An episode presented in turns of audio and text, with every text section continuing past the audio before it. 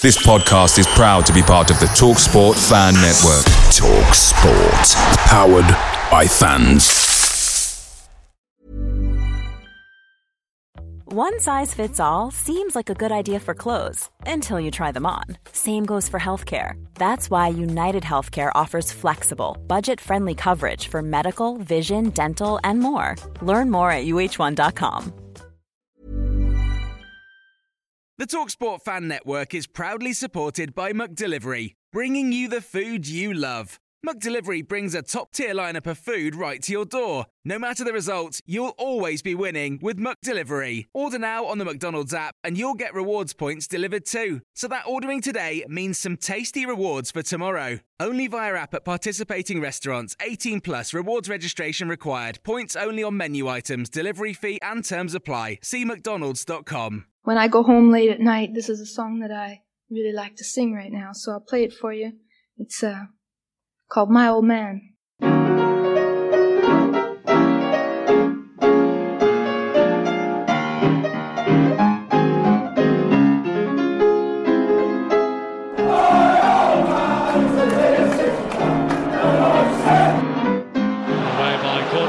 To Mahrez. Aguero could punish them here and does with a record breaking hat trick.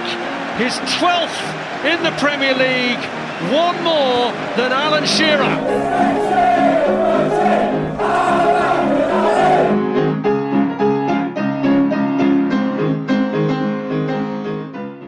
Welcome to the My Old Man Said podcast. I'm David Michael, the editor of myoldmansaid.com. Joining me to pick through the remains of the massacre at Villa Park after a promising week all in, Mr. Chris Budd Hello. And Phil Shaw as well. Hello. Welcome back. We are keeping the same team, unlike Aston Villa, who have been swapping and changing over the last few weeks. We like to uh, we're going with continuity because I think it helps, doesn't it, when it comes to when uh, the going get yeah, when the going gets tough, you've got to stick together. yeah, if conversation is a metaphor for being able to pass to each other, which uh, Villa seems to uh, be lacking in at the moment. Did you see the LinkedIn? Well, you pointed it out to me, Chris. The LinkedIn advert. I think it was in the last ten minutes or so. Uh, LinkedIn, as in the uh, website, had an advert that r- ran round the the whole of at at Villa Park saying, "Tired of sitting in the stands." Spot on. Offering you a, a new sport, maybe. I don't know what they were offering up. Maybe Villa should use like LinkedIn for their striker recruitment. Yeah, well, uh, if I was uh, Suso, I'd be getting on that ASAP because uh, there may be trouble ahead. A bit of a mixed week. Uh, I mean, how are you feeling? We are back in the bottom three. Are you reset to uh, post Watford depression, or uh, are you taking it with a pinch of salt because it was City and unlikely to uh, be three points anyway? I mean, I think most people expected a defeat and probably being back in the bottom three anyway. But it's more the manner of the defeat that everyone's pissed off about. But Yeah. I'm pretty much sort of uh, let's just get rid of it. I'm clutching on to the fact that we're still in the semi final. The season goes on. Absolutely. We can all still to- win it's all to play something. That's how I used to judge seasons as a kid. It's like, if are you still in cups? Are you still in with the chance of Europe? And the season's still alive. So, well, as long as we buy some fucking players. Anyway, coming up in the show, we will uh, have a quick Villa week and a Villa minute just to catch up if anybody's uh, missed out on what's happened in the last week in the Villaverse. Uh, we'll also uh, look at three points that take us outside of the Villaverse, where the FA have been burnt uh, with hypocrisy over the betting company TV rights deal that they have. Also, we'll look at uh, how Spanish football have uh, well, they've, they sold their soul to uh, a bit of a Saudi Arabia uh, brown paper envelope, and also uh, there's a more lighter story from our friends in East Anglia, Norwich City. Based story, which uh, will try to warm our hearts after the first two examples, which are basically examples of football's soul being sucked through its ass. Right. instead of just talking about, instead of just talking about the games by games, we will t- look at the key factors that uh, played out over the last week. Uh, obviously, the January window is now open, and we will look at how it's evolved so far. Is uh, old Suso, the sporting director, under a bit of pressure? We're now having, uh, you know, Smith is saying after games, uh, oh, if we don't get a striker, we'll cope. Yeah, I don't think he will. Uh, we'll also look at the midfield problems, uh, like where is it? The failure of playing out of the back, which is meant to be the uh, the ethos of uh, the Smith way. Speaking of Smith, we'll we'll pick up on a couple of things he said after the Manchester City game. Uh, we'll also look at the rise of a couple of our relegation uh, zone opponents, and then uh, look at the kind of mentality from some Villa fans that's not going to get us anywhere in our current plight. Right, let's uh, let's set the scene for the show, uh, Mr. Bud. If you would like to give us uh, a Villa week and a Villa minute, let me just get the stopwatch on. You ready? Always. You steady? No. Go. Villa start the week with the news of Danny Drinkwater's arrival on loan from Chelsea, having previously been at Burnley. A much changed side from the cup defeat of Fulham travels to the King Power for the first leg of the semi final against Leicester. Smith reverts back to 3 4 3 that worked well away at Burnley on New Year's Day. After a bright start from the home side, Guilbert gives Villa the lead against the run of play, finishing off a sweeping move to poke home at the back post. Konsa hit the, the bar and Leicester come out after the break, piling on the pressure. Nyland with numerous saves. After a shocking error from Konsa and Luiz, gifts Leicester a goal to level up for me from Iheanacho. Villa come out of the game with a well-earned one-all draw. Transfer activity through the week is yet to yield a much-needed striker or two, but young prospect Louie Barry looks likely to sign, as is AC Milan and former Liverpool keeper Pepe Reina. Villa go into the home game with Man City as resounding underdogs and quickly realise why, finding themselves 3 0 down in no time, 4 0 down at half time, and end up losing 6 1. El Ghazi a consolation penalty with the last kick of the game. Villa return to the relegation zone. Five seconds over. Oh, you're going to get fired. Asked. like Smith. right. So thank you very much for that, Chris. Now let's get into the three points. First one, is, which has been causing a bit of a storm. Point number one uh, in the media uh, over the last few days is the FA's rights deal. It's with, with the FA Cup, isn't it? With uh, yeah. the agency IMG, who have basically sold rights to, uh, well, they've packaged it up for all the betting companies, uh, I think principally Bet365. So the idea is, as they've always done with football highlights, is if you you need to make a bet or at least have uh, like a fiver in your account and then you can actually watch streams and mainly it comes into play in well previously in pre-season games where they would get the rights cheap for them and then uh, stream them so obviously they're trying to encourage you to bet on those games. But now they'll have the F well they've got the FA Cup already which uh, throws up a lot of hypocrisy because obviously one of the uh, the big things about betting is uh, getting young people into it. I mean, it's prevalent in football everywhere you turn. If it's not on the f- football shirts, stadiums are named after betting companies. Uh, I mean, I remember going to uh, the playoff against Fulham and just coming off the tube, and it's just Sky Bet, Sky Bet, Sky Bet everywhere. I mean, it, I, I, you normally went used to go to Wembley back in the day, the Twin Towers, and it's like this aesthetic. You know, this is the tradition of football, and the marked contrast for just seeing fucking Sky Bet everywhere. It's just Naff. As I said, it's just soulless, isn't it? Yeah. So one minute the FA are trying to, uh, I think it was called Heads Up, the mental health movement, uh, where all the games kicked off, uh, the FA Cup games kicked off a minute later to raise awareness, and uh, you know here they are encouraging mental health breakdowns uh, of uh, by pushing the fact that you would have to put money into a betting account to see the highlights of games. I mean, since then, betting companies are kind of been backtracking, or IGM, the agency who set it up, and say, "Oh no, you know, we'll be able to uh, give the uh, the highlights to other other outlets that would be able to screen them for free." But it's it's just like you can see there's so many departments of the FA. There'll be a department of like the the do-gooders who are trying to do the right thing uh, by you know trying to uh,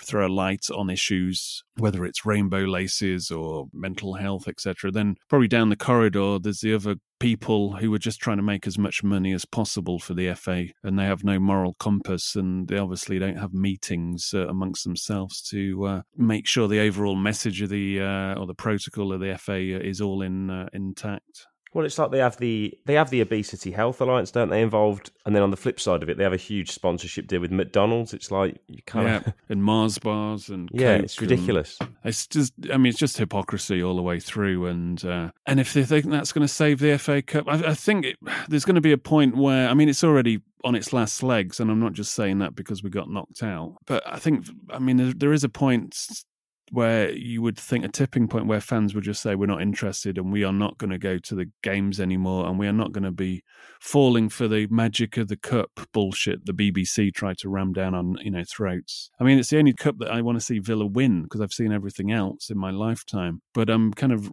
resigning myself to the fact that it doesn't really exist uh, in its uh, romanticism as it you know used to. Certainly not the prestige either. No. No. Anyway, for uh, moving on to point number two, another matter of uh, football selling its soul, but uh, funny enough, not in the UK this time. Uh, you may remember the game 39, which was uh, something that uh, I think the Premier League were trying to get going, where there would be an international round of games of the Premier League played in neutral venues outside of England. This is obviously something that's happened in the NFL with their annual games in London, now spread across two stadiums, Wembley and uh, the new Tottenham Stadium. Obviously, that was uh, shouted down, but meanwhile, over in Spain, they've changed their. Uh, Spanish Super Cup format, which was obviously similar to the Charity Shield, league winners versus the cup winners. And they've created a tournament that played out this week in the winter break in Saudi Arabia, Obviously, they got weighed in with a ton of cash there, La Liga, and they had four teams going. I think it was the first le- first semi final was uh, Real versus I think Valencia, and then it was. Uh,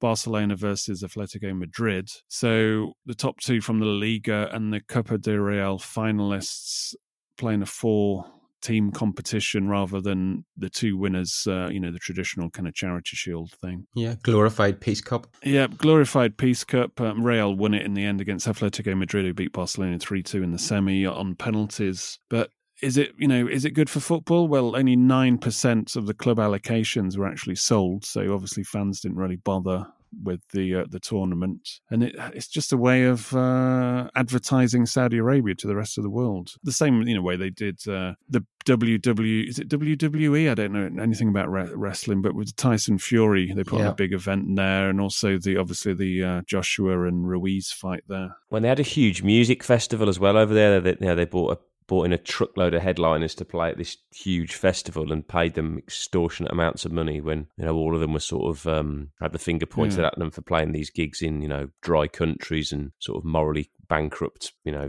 audiences basically. I've got a feeling though that, that maybe the uh, the FA if they look at this they might uh, sell off the charity shield to be played uh, in a neutral ground uh, somewhere else in the world. Yeah, I could see him doing that in America with so many British sides going over there yeah. pre-season anyway. It kind of almost feels like a logical fit. Final point, uh, number three. This is one that came from uh, the brain of Mr. Bud.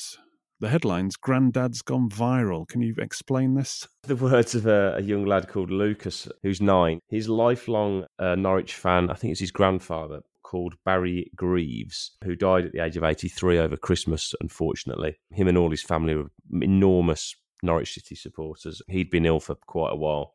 But bless him, he left the Norwich first team squad £100 in his will for them to have a round of drinks on him, which I think is a really sort of a nice little gesture. To celebrate relegation. Right, anyway, moving on. I uh, just want to give a big shout out to uh, the My Old Man Said patrons as per usual. We are relaunching the Moms Patreon service. Existing members will already uh, have seen uh, the difference so far. There's, there's essentially a focus on it to provide more podcast shows. So it'll be in, in actual fact, it's almost like it will be used as like a, a podcast app. So last week we had uh, four extra shows, two full length proper ones, and a couple of appearances I did. Uh, I think one was on radio and was, one was on the Blue Moon podcast. So uh, the idea is to give you more bang for your buck. And, uh, you know, on one hand, uh, obviously part of being a patron is to support the show, but uh, on the other hand, you also want more content. So uh, I've decided in 2020 this is the route we're going. So, uh, for example, if you were a patron previously and you actually want, you know, you were more there for more podcasts and you, you weren't getting as many as you expected, now is the time to uh,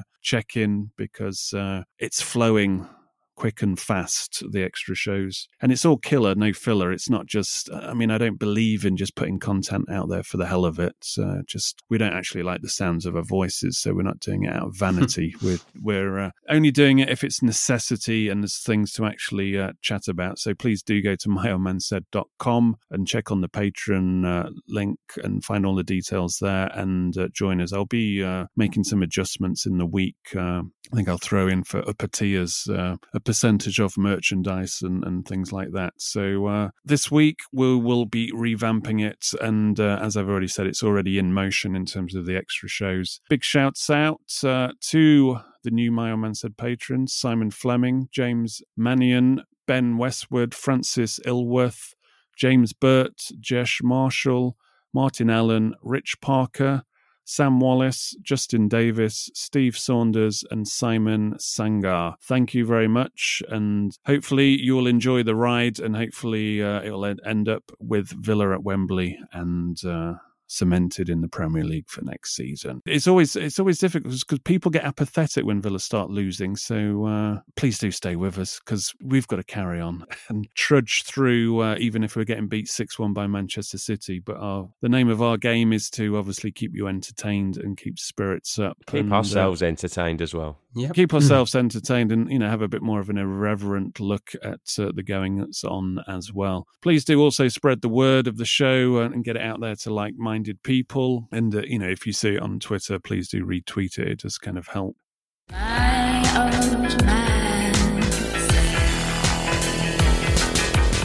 Right. Uh, oh, we're actually into Villa business now, are we not? Let's let's talk off the top. Let's talk about the January window. And I think there's when you go into a January window, well, how Villa are going in. There's, there's a twofold objective here. There's you've got to cover the injuries, and that's what's happened so far by getting in Danny Drinkwater and Pepe Reina. But the other objective is obviously to improve the team because we are currently in the relegation zone. We went into the January window in the relegation zone. Now, now, if Heaton, McGinn, and Wesley were all still fit, this team is where it is, and it needed improvement. So, uh, when you look at what's happened so far, Phil, uh, I would say Reina for Heaton and Drinkwater for McGinn is hasn't actually covered those injuries. We're actually weaker, aren't we, than if they were still fit?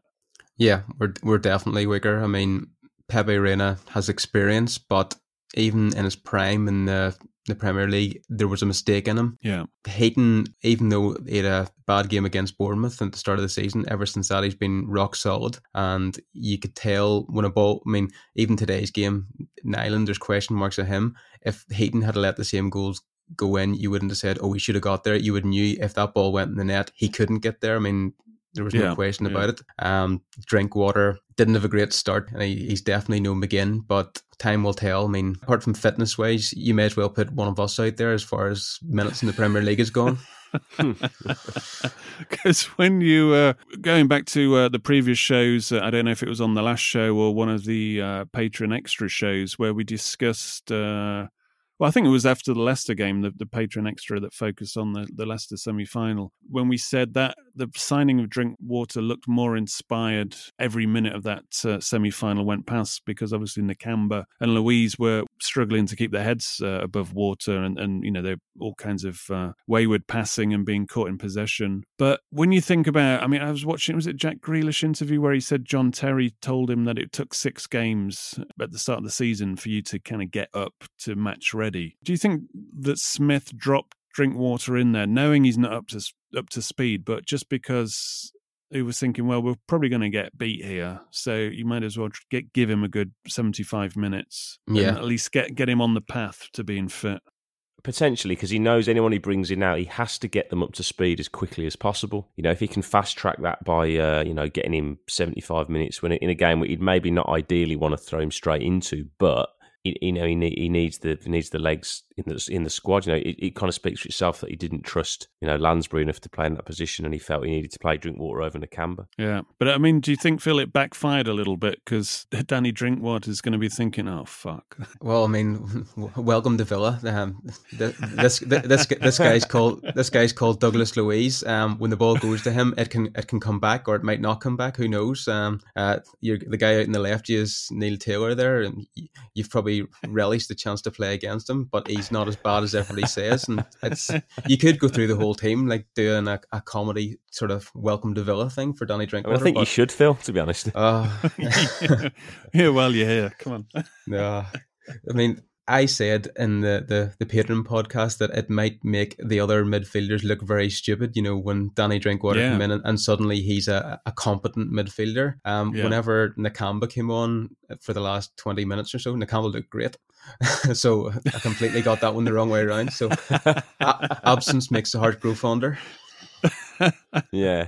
I mean, Drinkwater, bless him, he was involved, wasn't he? Pretty much directly in four of the six goals because of mistakes. You know, Yeah. the second goal directly was his error, but it was involved in all of the, in like four, of the, especially the ones in the first half. And, and he'll know that. You know, he's, I'm sure he's experienced enough to know he's not at the level he wants to be at, and he knows he's not at the sharpness uh, and the and the, the level of fitness probably as well.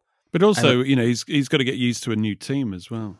Yeah, I'm amazed he got through the game. The strength of character after four howlers to actually turn out for the second half. I mean, it says something. Absolutely. It, it kind of reminds me, strangely, on the same day last year, you know, we went to we went to Wigan and saw a, a cameo from Kortney Hause when everyone was looking at him going, "Oh my Oh, yeah, god, yeah. what have we bought?" And he came good. Mm. Apart from until he played Eventually. Manchester City. And then they were all dreadful. I mean, let's be honest, there, there are very few. There's probably two people who came out of the game with any kind of credit. Because you, you've only got to flash back uh, a few days to the Leicester semi final, and, and Kortney Hause played a great game, one of his better games, and obviously under a lot of pressure as well. Especially defensively. I, th- I think without the ball, sorry, with the ball, I don't think he was particularly great. But then I don't think any of them were, and the way we were set up wasn't to keep the ball. But defensively, he did his work superbly. He read the game brilliantly. Against Leicester, this is. Yeah, and and, he, and his, his his ability in the air, the amount of stuff he wins. Is, is ridiculous. I think it was, it was I think it was the Burnley game. He had hundred percent of all headers Yeah. against a, a really big team. I mean, I, w- I went on the uh, the Manchester City uh, podcast, the Blue Moon, and uh, you know they asked me for a prediction, and and I said, you know, three 0 because uh, we're going to be uh, we haven't got a striker, and we're going to be knackered after the last Leicester game, and you kind of saw that because mentally to concentrate for that full ninety minutes as they did against the the constant onslaught of Leicester. And then you're coming up against Manchester City, like probably the, the most fluid, liquid attacking team, you know, one of the best in Europe. And the players must be mentally knackered from that Leicester game and then thinking, oh, fuck, we've got to do this all over again. So you can kind of understand a little bit how they wouldn't be on it and they, they would capitulate quite easily. Yeah. So, you know, it's uh, it is what it is, uh, as they say. It's quite interesting that uh, carrying on about the January window, when Smith was asked about a striker and also other players, he seemed to straight bat it and suggest that he was just been concentrating on the game. And obviously, Suso, the sporting director, that was his department. So he he, he was kind of maintaining that he didn't have any knowledge on the situation. So it, it did suggest that it is a case of this is what I want, go and get me it, and then they serve up whatever they can find. He's too honest. That's that's one of his failings. I mean, say something, just a bit of encouragement. But Yeah. by by just laying out there how you know the club works, I mean, it it opens himself up to you know Twitter experts, all these sort of people saying that oh Smith didn't get his signings and and everything Yeah. else.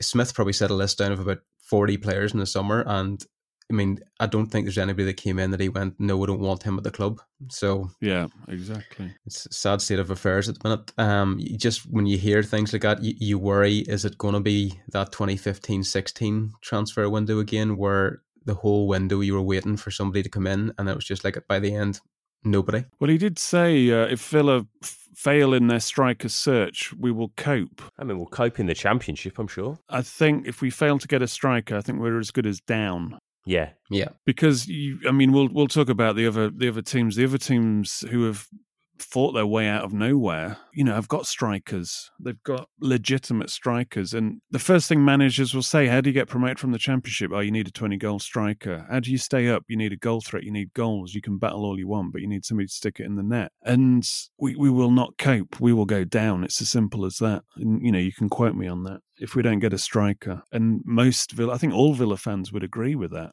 I think Yeah. deep down Smith, Smith would probably agree as well.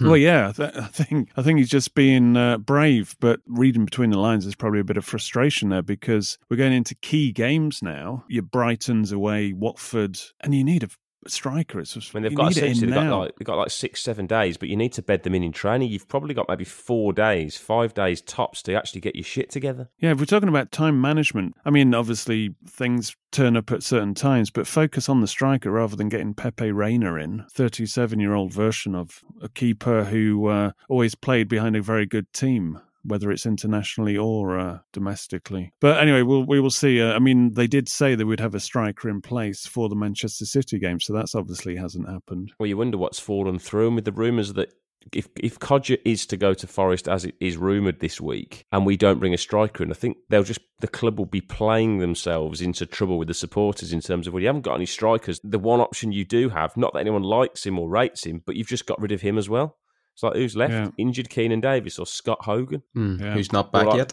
or the young lad, you know, Vassilev, who clearly isn't ready yet. Well, he's 18. That's, I mean, that says all you need to know about him. So it's a precarious one because at the start of the season, every Villa fan would say we needed a, we needed another striker, and then it would have, you'd have been 100 percent happy with the window. I mean, obviously, you don't know some of these players if they're going to turn good or not, and a lot of them, you know, it's going to take them two or three seasons to actually see the uh, see them in their optimum uh, selves. But Yeah. uh, Well, e- even if we'd have kept Tammy Abraham, we'd have still needed another Premier League striker yeah. Because you need really you need a four pronged attack. Going into the season, one position that we had an embarrassment of riches in was the midfield, and we thought that would be a bit of a strong suit. I mean, I remember you, Chris, uh, comparing our midfield. I think it was against Manchester United when I think it was Hourihane, McGinn, and Grealish, and you were saying we had a better midfield than them. But now suddenly teams are just marching through us, and there seems to be a lack of physicality there, lack of you know just the fundamentals have all gone. There's no pressing anymore. There's a lack of muscle. Phil, you were telling me an interesting stat bef- before we uh, started recording in terms of the City game.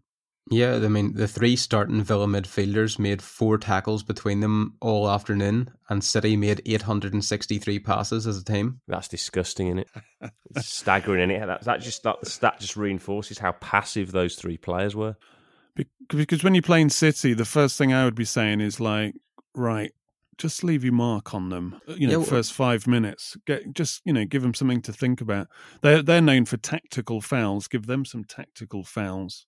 They're scared of them. That that was it. Was they were they were scared of you know stepping in, making a making a move towards the City player in case they danced around them or passed through them, and you know what, it happens anyway. So you, you may as well have done it. Yeah, I think you've got to, it's that, that really old fashioned English way of playing. First 10, 15 minutes, smash into one of them, take the yellow card if you have to, but let them know that you're in the game. But also play like Ireland used to play uh, when when you know they'd play teams like Italy or whatever in World, Holland, and they would press the fuck out of them, just chase yeah, them down every. teams out. And eventually, I mean, if if you've still got the energy levels, and I don't know if this team had after Leicester, then you you start to frustrate a team like City. I mean, uh, obviously you've got to be doing it to the max. Put it this way, you're not going to get beat six one if you do it that way. Well, it's just so passive, you know. It's like if you're gonna, you know, Dean Smith set them up against Leicester with this thing. They, they call it a low block, don't they? Where you have your back five. Well, well, it's meant to be a back three for Villa, but it was a back five, and then the midfield tucked in as well. So you almost had sort of eight men behind the ball at any one time, meant to be very compact, Yeah, but none of them are actually pressing the ball. It's literally like attack v defense, but because you're so passive, Man City can play through you because they're obviously so well drilled and their movements incredible. And like you know, people like you look at some of the interchange between De Bruyne, David Silva, and Aguero. I mean, it's you know for the neutral, it was just incredible to watch. But you can see because I sit up high, you can see how much we're getting pulled apart, and you can see where Yeah. the pass is coming through. Um, but because we're so fucking passive, City know it's easy. So when they Yeah. want to just they can if they don't get the break that they want in Villa's final third, they know they can recycle the ball and they can get it back into the final third really quickly because they can pop it back. When you're ready to pop the question, the last thing you want to do is second guess the ring. At Bluenile.com, you can design a one of a kind ring with the ease and convenience of shopping online. Choose your diamond and setting. When you find the one, you'll get it delivered right to your door. Go to Bluenile.com and use promo code LISTEN to get $50 off your purchase of $500 or more. That's code LISTEN at Bluenile.com for $50 off your purchase. Bluenile.com code LISTEN. Quality sleep is essential. That's why the Sleep Number Smart Bed is designed for your ever evolving sleep needs. Need a bed that's firmer or softer on either side? helps you sleep at a comfortable temperature? Sleep Number Smart Beds let you individualize your comfort so you sleep better together. JD Power ranks Sleep Number number 1 in customer satisfaction with mattresses purchased in-store. And now, save 50% on the Sleep Number limited edition Smart Bed for a limited time. For JD Power 2023 award information, visit jdpower.com/awards. Only at a Sleep Number store or sleepnumber.com. Picture the scene. All of your mates around, you've got your McNugget share boxes ready to go. Partner this with your team playing champagne football. Perfect. Order McDelivery now on the McDonald's app. There's nothing quite like a McDelivery. At participating restaurants, 18 plus serving times, delivery fee, and terms apply. See McDonald's.com. to one of the fullbacks or the centre backs, and then they can play through us. Yeah, I mean, if somebody's left a mark on one of their players' early doors, he's going to go, right, I'm not going to fanny around too much and be f- fancy uh, because I know I'm going to get kicked here. But they knew nothing was going to happen to them. And, you know, when I saw that lineup, I thought, ah, uh, I think it's going to be worse than I first imagined. Well, it's not their game, is it? We've said this numerous times about Hourihane. For, you know, he's great with a dead ball. He's great in and around the final third, and he can make things happen. But winning the ball back has never been his game, even in the championship. Yeah. So you put him, you put him up against some of the best midfielders in the world. Arguably two of the best midfielders to ever play in the Premier League. I mean, it was. I felt so sorry for him because he was chasing shadows, and the all I were. yeah, I, I, I totally forgot he was playing. I mean, in fact, he only had 29 touches, which uh, e- even Scott Hogan's had more than that in some games. And Luiz, I mean, it's like you can see a guy that if, if, if Man City wanted to keep him, they could have surely got him a work permit. Yeah. But he is nowhere near their second, third string. He he had thirty touches as well, which for you know centre mids and considering who we're playing, it's a bit of a joke. I mean, Drinkwater Water had forty one, and uh, to give him some dues, he had the best pass completion of any midfielder. 88.2%. I mean, admittedly, a lot of those were quite simple backward passes. He wasn't doing anything really progressive. to us or to City? no, these, these are like completions to his own players. Nah. Yeah, he's, he's, he's maintained his beautiful partnership with Mahrez, hasn't it? It seems to he's rolled it to him perfectly on numerous occasions. I mean, 88.2 completion, but it was uh, 11.8 uh, that ended up in the back of our net. I mean, the, the, we, I remember we, we spoke about this previously when we, I think it was after the uh, watching Liverpool's kids dismantle Everton in the FA Cup, and you can, you can learn even more about City because for all their quality, and their quality is on another stratosphere to Villa's, their work rate when they don't have the ball and how they press. yeah. It's kind of like sickening to think when you know, it's like if you can't match them for quality, which we can't, you're going to have to match them for effort Yeah. and we didn't do either. It's it's kind of like you, you don't stand a fucking hope in hell's chance against a team like that if you aren't going to fight with them. I mean, their ethos, if we haven't got the ball, it's get the ball back as quickly as possible. Now, that wasn't in any of the Villa players' mind. It was like, just keep the, try to keep the ball out the net, which is yeah, the and wrong hold way. your shape. It's It's, it's the wrong way to go. Yeah. Yeah, and- and they don't City don't let the ball go out. I mean, that's one thing that's they're different about Liverpool. Liverpool will take the pitch possession, they will take throw-ins and things further up the pitch, and you know keep the ball. City, you know, they'll chase down the ball to the byline, keep it in, just to keep you under that pressure. Yeah. And um, I mean, Pep isn't stupid. I mean, he if you look at the the City attacks, all stayed away from Mings. I mean, they went they targeted the other two centre backs, and you know he didn't even play Sterling. He he, he stuck two up front, two centre forwards, and Yeah. was just wasn't good to watch. No, when you and then then you saw that we actually only really had two players that were ever going to be classed as forwards in El Ghazi and Grealish. You just thought we can't hurt them, so there's no way we're going to get anything from this game because against City, if you have a go at them, and Stones was only just coming back, and he's not always, you know, he's not always at it. Like in the in the same way that Wolves did, and Norwich and Newcastle, you can get joy if you ever go at them, but we were never set up in any way, or we didn't actually have the players because we haven't actually got any strikers for starters. So we're always we we would never going to be in a position to give them something to think about, which you have to if you want to get anything out of the game against them. When we just weren't brave, did we? You could almost. There was an air of inevitability around the whole stadium. We were just waiting for the first one to go in. At one 0 it's difficult. At two 0 it's game over. At three four, it's just like well, it becomes a farce. Yeah. I mean, it's disappointing that we we wasted a decent El Ghazi performance in that game if we only have so Yeah, many of it's- his he, decent he did play well, didn't he? I thought yeah. he actually he tried pretty well, and and the battle with, between him and Stones was very even. I thought. I thought El Ghazi Yeah. put himself about a bit under the high ball. He would bring it down on his chest. He would try and hold the ball up, but we were so deep, we just couldn't get anyone around him.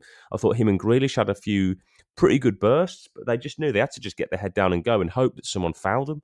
Yeah, and I think that, that that kind of played out in the Leicester game as well. I thought El Ghazi and Grealish were decent in that as well in terms of Yeah. giving us a threat at the other end. So you know, Leicester couldn't just uh, one hundred percent camp out in our Yeah. own half. And yet again, the, the big thing we've spoke about every podcast for a long time is this lack of pace. In that every time we'd have the ball in the right back position, I could see why Elmohamady was playing. Smith would have thought if I can get him whipping his ball down the line and, and turn City round, we might get a bit of joy in the channels, but we didn't because El Ghazi, while he's got a little bit of pace, but he's not going to scare anyone. I mean, I, I just wonder d- deep down if, if Smith sort of was with the like, as you said, like the people like Drinkwater, maybe resting Guilbert, didn't want to put Targett in just yet. If he's thinking, I need these guys fit and firing for the run of games we've got, this is a free hit. Maybe not Yeah. today for these guys. Again about Smith, there, there's a way to sort of communicate communicate that in a known way. You know, in your post match interviews, say something like, you know, oh, after the Leicester game, you know, the, the statisticians told me there's a few guys in the red zone and we can't afford Yeah. any more injuries. That's the way you communicate. I'm saving them for games that I need them for, rather than yeah, yeah, hundred percent.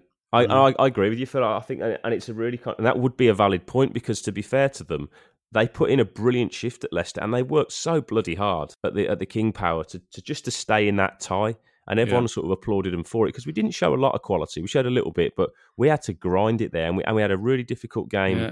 Against Burnley, where we played a similar way, it was hard yards, and we chased the ball for ninety minutes against Leicester, and the same again today. And you could just see we didn't have the legs to do it. Unless Leicester, we showed a lot of willing because I mean Smith uh, echoed what a lot of people thought was the performance wasn't there. The passing was terrible. We we made we made our life so difficult in that game against Leicester, but we we sh- we had such a will to get through it that that was impressive. And and it, that stupid mistake un- undermined so much good effort. And the, a one 0 smasher grab would have been uh, a testament to a lot of you know strength of character, and it kind of undermined that, which was a was a bit of a shame. Yeah, But- the, the the Leicester game, they, we we took from it all the things we thought we needed to. Similarly to Burnley, that we can go out and we can grind when we need to. You know, Man City. I mean, one one thing I would I would say about both those oppositions is the the step up from Leicester to Man City. Although Leicester have been above City in the league, I'm sorry, but Manchester City are a lot better than Leicester, man for man.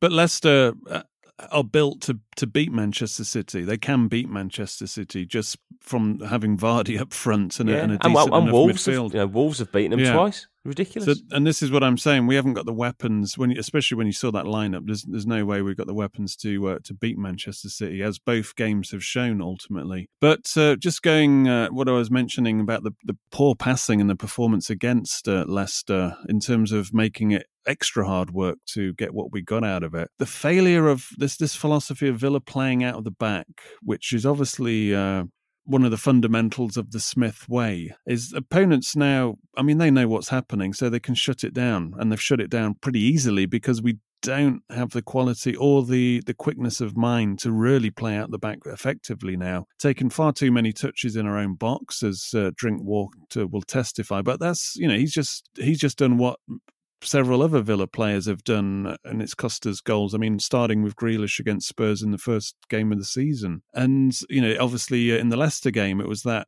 Oh, let's just play the short pass, you know, from the free kick out the back, rather than just get it out and relieve some pressure. Pressure. It's we're not playing out the back effectively, and when Pep, I mean, I've I've said this point, you know, several times uh, over the duration of uh, previous shows uh, when Pep took over at Barcelona and started to ingrain this kind of, uh, for want of a better term, total football Cruyff philosophy. Barcelona were making mistakes and it was costing them goals when they were playing it out the back. But they learned through that season. They quickly learned because the best way of learning is to make the mistakes. But as we always say, as especially Chris, we're not learning from our mistakes and you know you wince some of these mistakes they're they're, just hang on are these professional foot, footballers getting paid five six figures a week And from unfortunately, as I said, from my vantage point, you can see when the mistakes are going to come. It's becoming quite predictable, and if if I can see that, geez, pro footballers and clearly pro managers know exactly how to put the squeeze on Villa's midfield. yeah but the the response hasn't been good has it phil there's there's been no improvement and the the silly obvious mistakes are, are, are are, are apparent every game now. Yeah, and it's not just a problem. I mean, for a bit of positivity, it's not just a problem that's affecting us. I mean, I watched the whole of Bournemouth and Watford, and Yeah. Bournemouth as well. I mean, stop doing it. I mean, I didn't know what result you wanted out of that game today. Probably a draw, but at the same Yeah. time, you were cringing for the Bournemouth players when they, they, they tried to keep playing this ball out from the back, and, and none of them have the ability to do it. I mean, you go back to our match, the only goal that I really lost it with was the last one. Kortney Hause got carried away with the crowd, you know, doing Olay football when we're 5 0 down, and he just passed it straight to him, and I was just like, I was just like, I was like, fuck. Like, there was one of the real proper one just shouted, and that was it. Yeah. But Was that, the- that, was the, that was for the sixth goal. You say? Yeah, Yeah, the, the yeah. last yeah, I was halfway down Trinity Road by then. but that's that's one that is it was just a, an example of what's been happening like just it's a casual I don't, is it a mindset like oh we're cultured we're playing it out the back so we can like slow down a bit because there's certain players that do slow down time and i quite like players that are so good that they can slow down time but they will never lose the ball if you know what i mean yeah, They're in Jack can control. do that because he's a- Yeah. a, top player. But yeah if, You're if it's a mental thing that they clearly can do it because they've shown in the past they can. I mean, I remember the I think it was the McGinn goal at Arsenal started by our own corner flag, played Yeah, our way yeah. out, got up the field, great cross, beautiful finish. So we can do it, but I think other the opposition have become a little bit more clued up into how to play against us, and we haven't got that sort of counter in us. We don't know how to. It's like Smith Well- said. This is how we play, but we can't do it another way, or we don't have the ability to, or the confidence to, or the belief. If you're playing out the back and the opposition are like wise to your methods, what you do by con- continuing to play out the back is to draw them in and hit them. So you know you draw them in up the field, and then you obviously hit them by playing out the back smartly and, and with you know quick with pace. But we, as we said, we don't have that pace throughout the team to uh, up the tempo in terms of playing around the back what we do, we play it around the back, then we play it to the midfield, and then we play it back. And there's no kind of momentum, there's no sharpness to it to draw them in and then hit them. So it's really it's not an effective way of of playing in you know in any shape or form at, at the moment. Well, no, you, the, the whole point of playing out from the back is that you get to the front. Well, at the moment, we don't have a front to play to, so we're playing out the back to nowhere. Yeah. We just get we're just stuck at the back. Can you imagine a, a Villa, a Villa, you know, squad match against each other? I mean, we've bought so many players of the same sort of passive mentality that th- Yeah. they don't even get the train against somebody that's going to kick them. I mean, it's, that's what it's like. I mean, it's No, no wonder they think they're they're great and can play this sort of football. I mean, can you imagine like Lansbury pressing, you know, Mings at the back? It's it's not going to happen in training because it doesn't happen in a match. hasn't got the hasn't got the legs. No. Just moving on to Smith, we've mentioned that he seems to be he's kind of not saying the right things in terms of uh, the transfers, and he seemed to put like a disconnect between him and the sporting director. And then what I said earlier on about we will cope if we don't get a striker, that's a death sentence. If we haven't got a striker, then uh, I can't see us doing anything. I mean, he also said our season won't be defined by playing Manchester City or Liverpool. Their three scorers today cost more than our whole squad, but it's going to be defined by the league table. And at the moment, uh, we're not in a good position uh, as it stands. And it's been worsened by the fact that Southampton and Watford have completely got their shit together. I mean, I think they've stripped it right back, just got back down to basics, especially in the uh, in the case of Watford and Pearson. And you know, Watford is second only to Liverpool and Manchester City in terms of form since Pearson came in. I think they've got 13 out of 15 points. Well, what Pearson's what Pearson's done at Watford is essentially he's gone back to the old-fashioned British fighting relegation battle mentality. He's gone. Yeah. You've had loads of sort of continental cultured managers in here.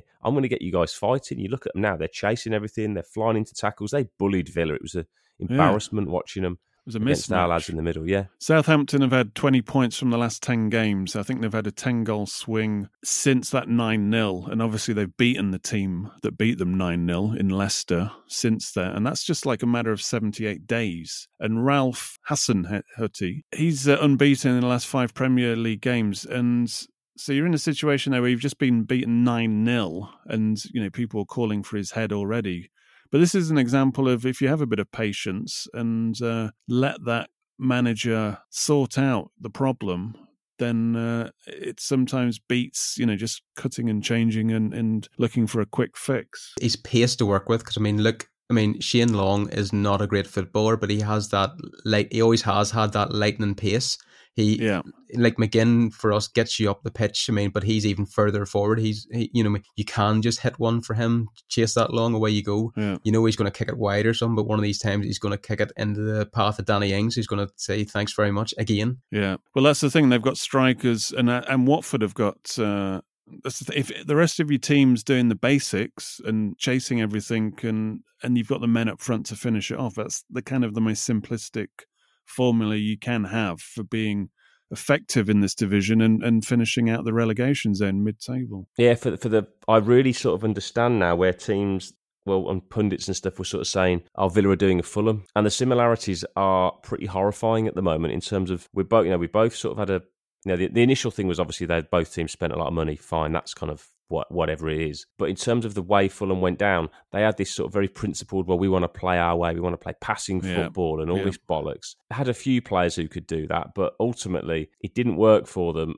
and they didn't know how to fight. Fulham, what we said this numerous times, Fulham were never set up, even in the Championship, to not have the ball. Yeah. You know, if you gave them the ball and they had 65, 70% of the possession, they could beat teams. If you give Villa 65, 70% of the ball, they can hurt you. You, you know, you look at the, the Newcastle game where Newcastle were passive, let us play, and it was a doddle. But Yeah. most, any half decent team will see the videos and go, as long as we get in Villa's face and pressure them, they'll give us opportunities. Yeah. And at the moment, I sort of go into a Villa game almost knowing we start most games a goal down because either the midfield are going to gift you a goal or the back four are going to give the ball away in a stupid area.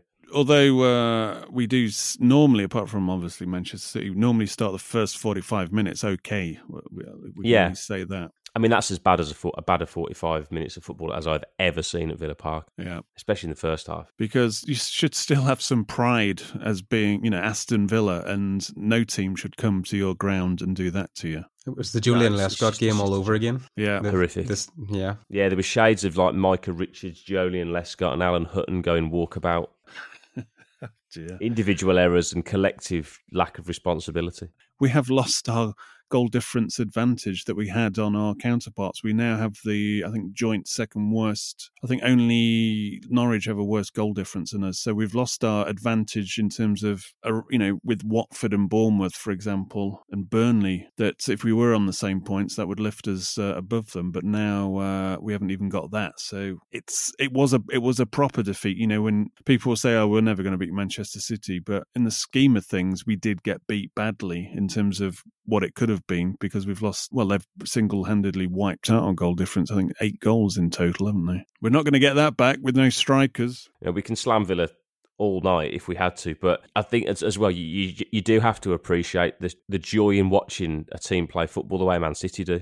They were brilliant. Yeah. I mean, I will openly admit to standing up and applauding two of their goals. You know, I thought the De Bruyne ball for the fourth, and even the um, the Aguero finish, where you know he, it's it's well, it's shocking defending in the build up. When he gets into the position, he just rifles it into the top corner Yeah. and and that De Bruyne ball for the for fourth, you know, that's world class. You know, not this isn't even Premier League. This is the tip of the top of the tree quality, and hopefully Villa are going to watch these tapes back horrifically as it will be for them to do, and hopefully they're going to learn something. There's another scenario, isn't there? If we manage to hold our heads and there's a raucous night at Villa Park when Leicester come for the second leg and we get past Leicester, the whole likelihood is we will play- Manchester City again at Wembley. And I mean, one thing I've, we- we've noticed is in the stadium and uh, online is this loser mentality of people going, well, what's the point of going through the semi final? We're going to get tonked in the final. You know, City are going to kill us. Well, if that's your starting point mentality, then you might as well just get out of here because football isn't for you. What is the Well, point? Sport,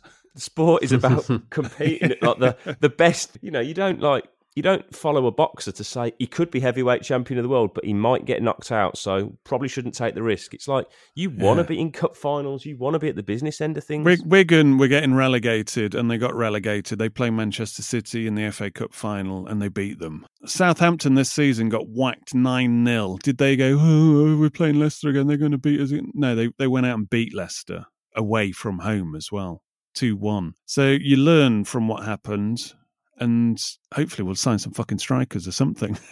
Yeah, and, and credit to the fans, you know, because at 5 0, the fans got really behind the team and it was a cracking Yeah. atmosphere. But but you have to sort of, you know, I know it's difficult to be positive after you've lost 6 1 and you've been completely like, dismantled. But the bigger picture is the season isn't over here. We're not like 10 points adrift at the bottom. We're in the Yeah. bottom, of, you know, we're in the bottom half of the table where basically everything from 10 down is bang average, bang average. You know, teams are having little runs of form. We've had some little peaks and troughs and some bad runs, but we've got it in us. If we get our shit together, there's enough rubbish down there that we can stay up. And imagine we were to finish out of the relegation zone and you, in the unlikely event, won a trophy. What a season! yeah, no, exactly. Everything to play for. Like it's like like manifest bad things. Like oh, we're going to get pumped. So what's the point in going to Wembley? Well, as you said, if that's your attitude, why bother like trying to win anything? Why compete? Oh, we're playing to lose. What? Like that's not sport. There's a term called the underdog, and we will be in the. Uh, we were always going to be the underdog in the in the League Cup final if we got there, uh, whoever we played. But we've shown, I think we've shown enough quality. For example, the first half against Manchester City at the Etihad, where it was nil nil. That's the only evidence you need that we can be competitive in the final against them. If you know, if we get through the yeah, rest of the game. you know what, what 80, 85 minutes against the team who were top of the table by what thirteen points. Best team in the world, apparently. Apparently so. So we we've got it in us. We've said it before. Uh, we we have quality. It's just we've made silly mistakes. We've switched off. I think this game came too soon after that Leicester game, and obviously our you know ridiculous amount of injuries. But as we said before in the last podcast, it, a lot depends on sorting out this January window and getting in forward threats to actually give us some firepower going forward. Because uh, El Ghazi, you know, he'll put in an earnest shift, but he's not going to get us out of this mess or win us the cup uh, No, on you've, his you've own. got to, you've got to, you know, you've got to stay afloat because it's going to go down to the wire. We've just got to make sure we're in the mix. And I think if you can stay afloat and you can get a striker in, once you get McGinn back, if it's anything like last season, he's going to come back like a Duracell bunny anyway. Yeah, last game of the season, West Ham away. yeah, well, there you go. There you go. Keep keep Phil them within spoken. keep them within touch. I'd love to put them down. That's where Yeah. I want my stam to go. Get get Just some for- tax, for their get some of the stadium money alone. back. Yeah, for our for our tax bill stadium that we paid for. hmm Anyway, uh, let's uh, let's not descend in uh, petty West Ham hating because uh, we'll do that later on in shows to come. I've already lined that one up. I'm hoping they're still down there until the uh, the final furlong. But uh, until uh, next time, we, we will uh, we will return the Scott Hogan touch count, even if we have to strip the title off Dan Rogers after he's been a little bit AWOL in recent times. But we will have a Scott Hogan touch count next edition of the podcast. Uh, sh- let's leave on a positive note. Give me a reason to be cheerful, Phil, if you can muster something. Well, I thought you had a seizure then. I know. well, uh, the reason to be cheerful is we've already got more points than the season went down. We've loads of games left. You know, Yeah, come on, it that, that isn't wasn't over. hard. That wasn't hard to get more than that time.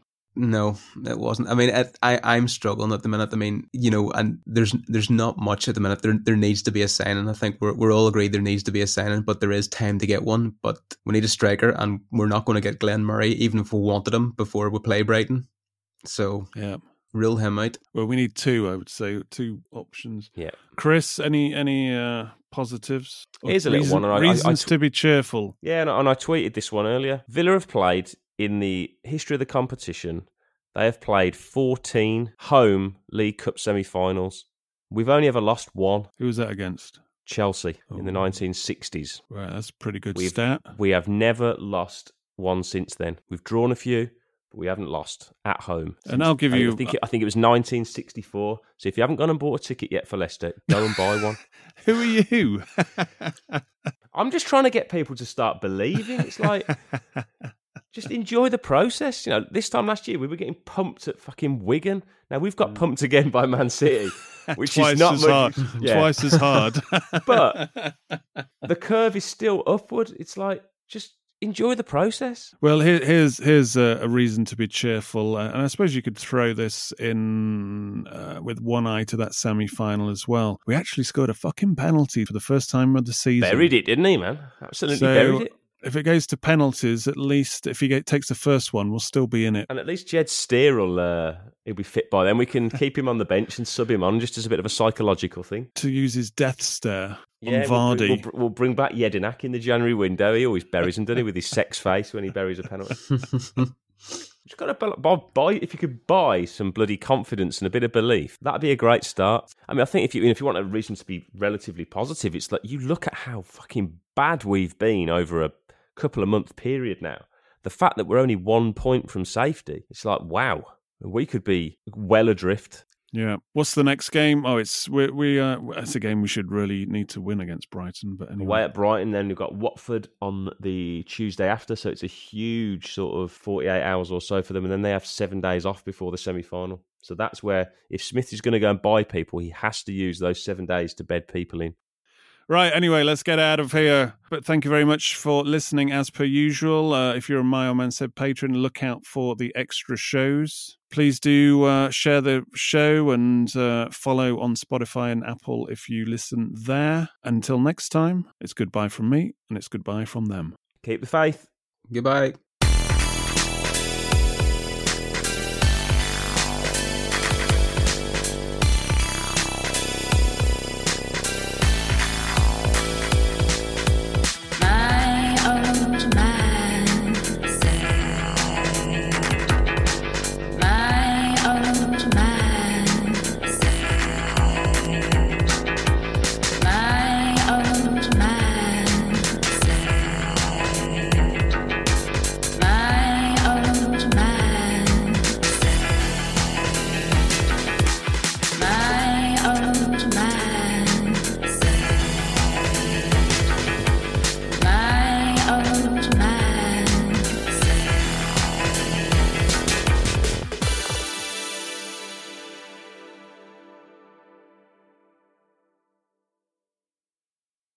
Away days are great, but there's nothing quite like playing at home. The same goes for McDonald's. Maximize your home ground advantage with McDelivery. Order now on the McDonald's app. At participating restaurants, 18 plus serving times, delivery fee, and terms apply. See McDonald's.com. This podcast is proud to be part of the TalkSport Fan Network. Talk Sport. Powered by fans.